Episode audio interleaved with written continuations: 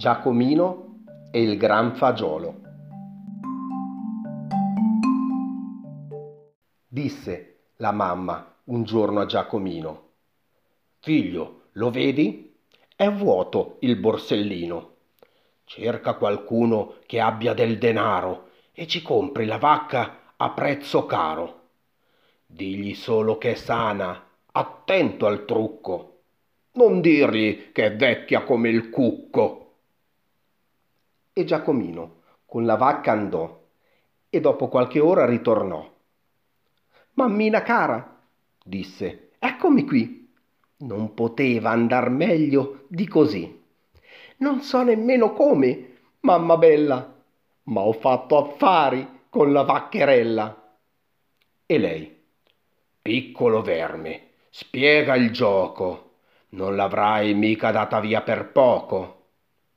Lui mostrò allora un piccolo fagiolo e lei, come friggendo nel paiolo, saltò, strillò e fece le faville.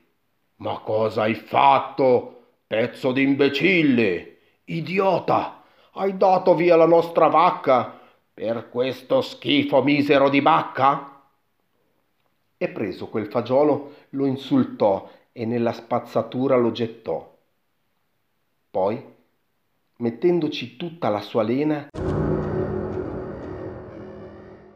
percosse Giacomino sulla schiena per più di una mezz'ora, disgraziato, con un aspirapolvere spezzato.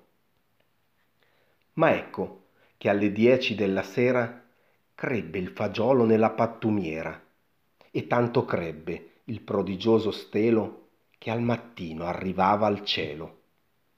E Giacomino con allegra faccia. Ma non è meglio di quella bestiaccia? E lei, furiosa. Stupido figliolo, non vedi che non c'è neanche un fagiolo? E giù botte di nuovo, e lui gridava, e con la mano in alto le indicava Mamma, guarda lassù, quel gran brillio. Quelle son foglie d'oro, dico io. Lei smette di picchiare, guarda, spia. Corpo di bacco, mica è una bugia. Guardando bene, con lo sguardo coglie molte dorate, adorabili foglie. Per l'animaccia di tutti i miei cari, mi comprerò una splendida Ferrari. Che cosa aspetti, testa di zucchino? Va su di corsa e fanne un buon bottino. E Giacomino saltò svelto e al volo salì lungo il lunghissimo fagiolo.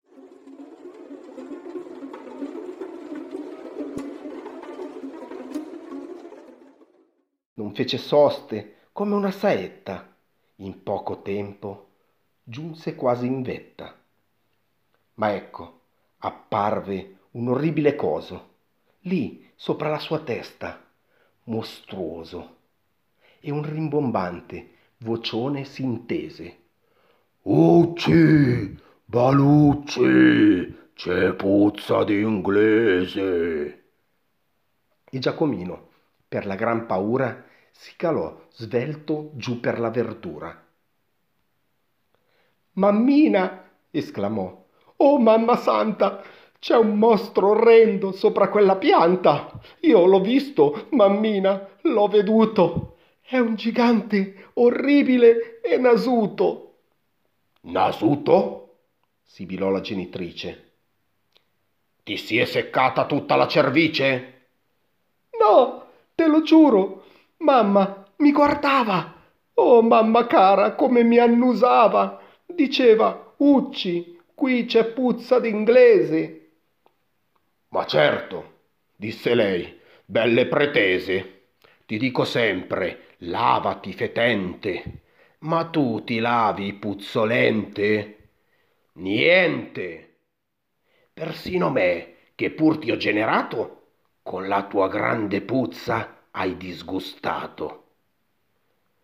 Se tu non puzzi, suggerì il figliolo, perché non sali tu sopra il fagiolo?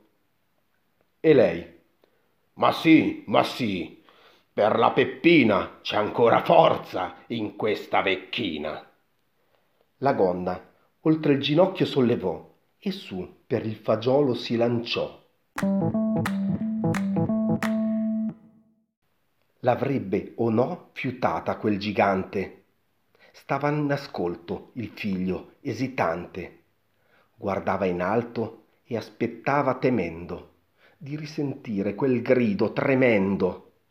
Ed ecco, giù dall'alto in quel momento scese un fracasso di sgranocchiamento e si sentì la gran voce animale dire Il sapore non era poi male, sebbene troppe ossa abbia trovato.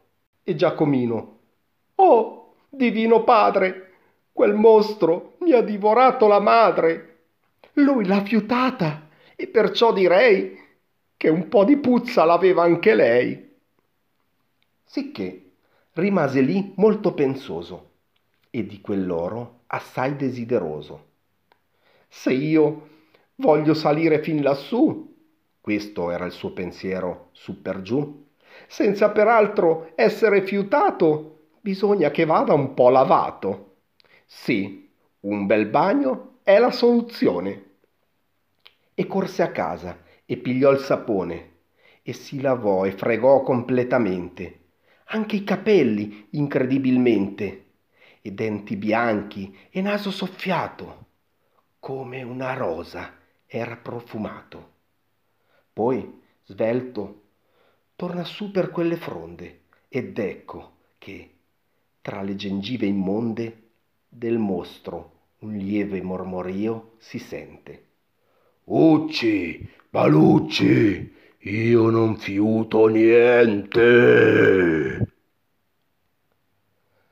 Quando sentì che il gigante russava, Giacomino passò e a mano brava di quelle foglie d'oro luminose, larghe, fruscianti, amabili e preziose, raccolse un peso tanto straordinario che diventò di colpo miliardario e disse Sì, se valuto il guadagno, è meglio che ogni giorno faccia un bagno.